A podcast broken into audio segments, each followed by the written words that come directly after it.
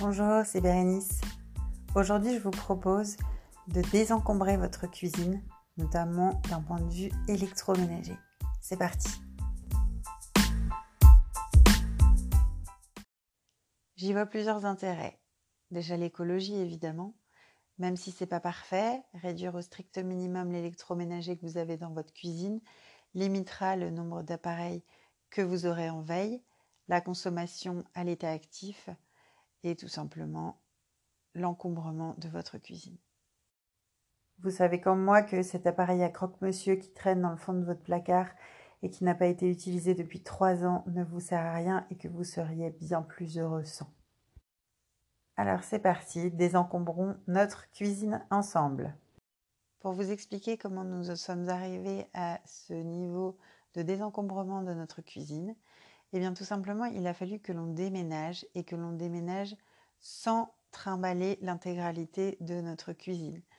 Et même sans trimballer l'intégralité de notre maison, on pourra y revenir plus tard. L'idée, c'est que nous sommes partis simplement avec l'essentiel de nos vêtements. Tout le reste a été donné, vendu, etc. C'était donc l'occasion de repartir d'une belle page blanche et d'y écrire quelque chose de clair et de lisible.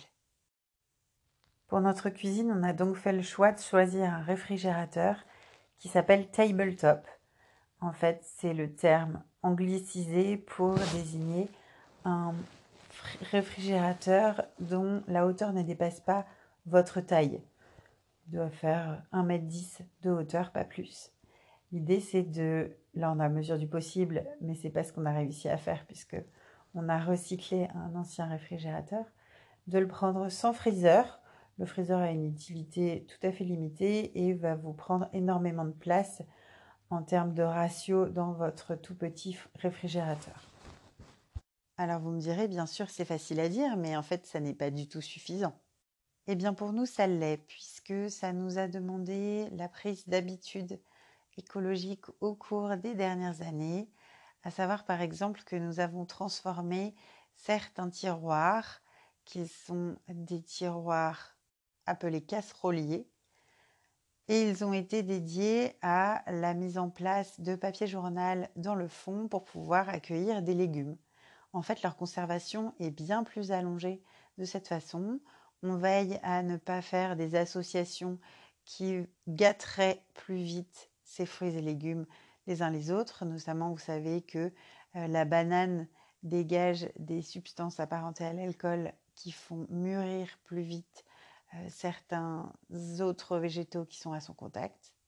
Et donc les disposer de manière organisée et séparée les uns des autres permet en réalité de prolonger leur durée de vie et bien plus que dans un réfrigérateur. Des carottes s'y trouveraient bien malheureuses dans votre réfrigérateur. Vous avez peut-être déjà remarqué qu'elles noircissent très vite. Eh bien, avec ce système-là, vous évitez ces écueils. Et les yaourts? Eh bien, c'est très simple. Nous ne mangeons plus de yaourt. Alors, je ne vous demande pas de faire la même chose, évidemment. Il existe plein d'alternatives écologiques si vous êtes fan de yaourt. Vous pouvez notamment les confectionner vous-même et y garder une place de choix dans votre réfrigérateur. En pratique, qu'est-ce qu'il y a dans notre réfrigérateur? Eh bien, il y a quelques boissons lorsqu'un invité pointe son nez euh, à l'improviste. Il y a du beurre, éventuellement quelques fromages et encore tous les fromages n'ont pas besoin d'être conservés au réfrigérateur. La plupart se conservent très bien à température ambiante. Nos œufs sont conservés en dehors du réfrigérateur et nous consommons de moins en moins, voire pas du tout, de viande et de lait. Donc ils ne prennent par ce fait aucune place dans notre réfrigérateur. L'astuce, c'est aussi d'avoir en complément un congélateur. Pourquoi on a fait ce choix? Eh bien parce qu'on s'est aperçu que déjà ça limitait le gaspillage puisque vos restes alimentaires vont pouvoir y aller. Vous allez pouvoir stocker par avance lorsque vous réalisez des gros plats. C'est aussi un gain de temps donc. Et il en existe maintenant des modèles qui sont très peu consommateurs, très peu énergivores. Vous pouvez vous aiguiller avec les AAA et plus plus plus. Euh, le mieux c'est de regarder quand même la fiche détaillée.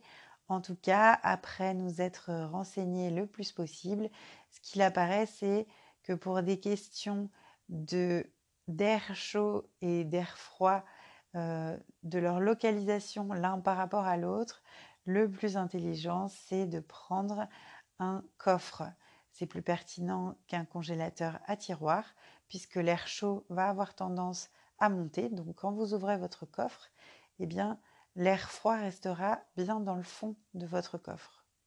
Il faut savoir par ailleurs que plus un congélateur est rempli, moins il consomme. Ce n'est peut-être pas l'alternative parfaite, mais c'est en tout cas celle qu'on a choisie. Ça nous permet par ailleurs de faire des glaçons. Et lorsque l'on sait que des invités viennent, eh bien on met les boisson de manière temporaire. Alors évidemment, il faut se mettre euh, une petite alarme pour éviter les catastrophes liées à l'explosion de boissons dans le fond de votre congélateur. Clairement, la consommation électrique de ces deux ustensiles est bien moindre qu'un énorme réfrigérateur américain. Le gain de place est aussi à mentionner, le gain en termes de bruit est aussi à mentionner et bien sûr le gain en termes d'économie. Notre mini congélateur, on le possédait déjà.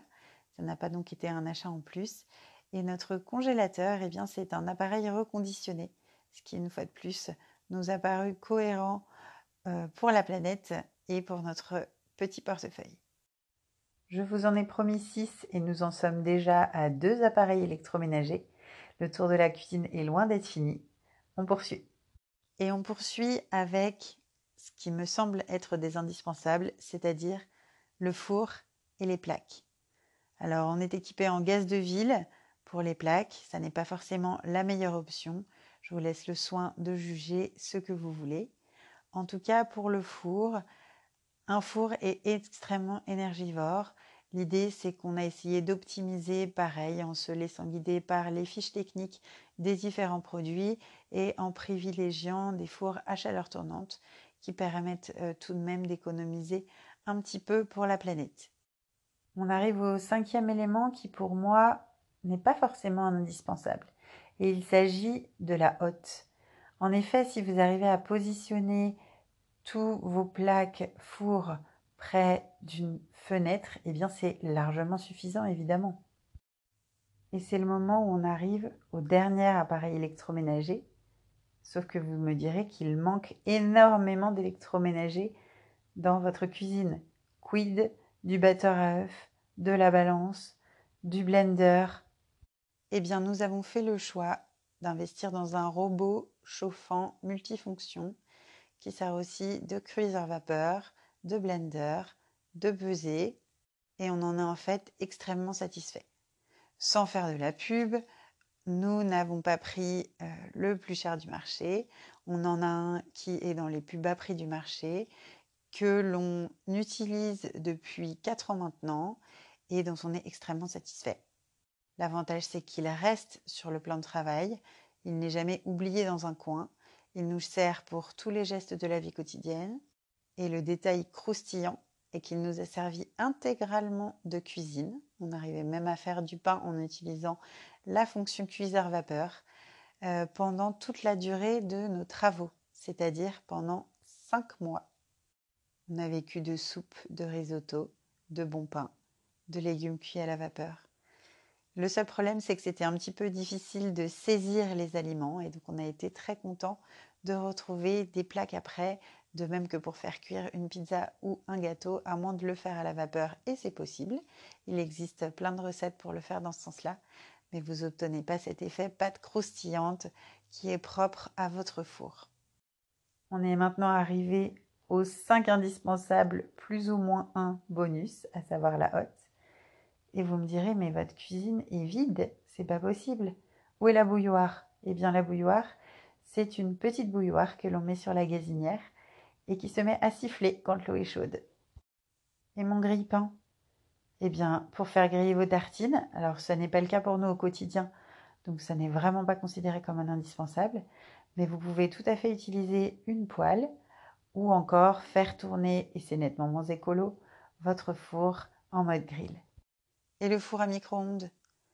En réalité, vous n'en avez pas besoin. Ça ne fait pas partie des indispensables d'une cuisine. Vous pouvez tout à fait utiliser soit la décongélation à température ambiante et votre patience, soit tout simplement votre gazinière pour décongeler ou réchauffer des aliments. N'oubliez pas quand vous faites réchauffer ou cuire des aliments que vous gagnez énormément en temps et en énergie en couvrant vos casseroles. Je peux aussi vous citer le fait que nous avons un gaufrier en fonte qui marche lui aussi sur la gazinière et qui a pareil un petit look vintage. Il est culotté tout comme on aime. Et il permet la réalisation de délicieuses gaufres liégeoises au levain. Je vous renvoie à la recette du pain pour savoir comment on fait notre levain. Mais j'oubliais. Le lave-vaisselle, bien sûr. Et c'est clairement pour moi un indispensable. Mettons que nos cinq précédents indispensables seront complétés par le lave-vaisselle plutôt que par la hotte qui pour moi n'est vraiment pas indispensable. Le lave-vaisselle, on a fait le choix de le prendre déjà pour des histoires de gain de temps. Ensuite, écologiquement, il faut savoir que la vaisselle n'est pas forcément plus pertinente, à moins que vous soyez un érudit de la vaisselle et que vous parveniez à faire cette vaisselle dans des tout petits bacs avec très peu d'eau. Mais clairement, ce n'est pas mon cas. Et donc, on a préféré utiliser, investir cette fois-ci dans un lave-vaisselle neuf qui a donc des très bonnes performances en termes de consommation d'eau et d'énergie et qui a notamment un système de détection de la saleté de la vaisselle et qui permet d'adapter les quantités d'eau consommées pour la laver. Le seul problème, et je vous en ai déjà parlé dans la vidéo que je vous invite à écouter, ménage en quelques indispensables. On est obligé d'utiliser des pastilles chimiques. Pour l'instant, on n'a pas trouvé la recette miracle pour le liquide vaisselle, ou en tout cas les pastilles pour la vaisselle écologique. Il se trouve que lorsqu'on avait même acheté dans le commerce des pastilles écologiques, euh, ça avait complètement encrassé notre lave-vaisselle. Le fait est que euh, la vaisselle est nettement plus propre depuis qu'on est repassé aux pastilles chimiques. Donc ça, c'est vraiment le gros point d'ombre dans notre cuisine dans laquelle on tente de faire le plus d'efforts possible. Avec toute cette réduction d'électroménager, eh bien, vous obtenez une cuisine qui est dégagée.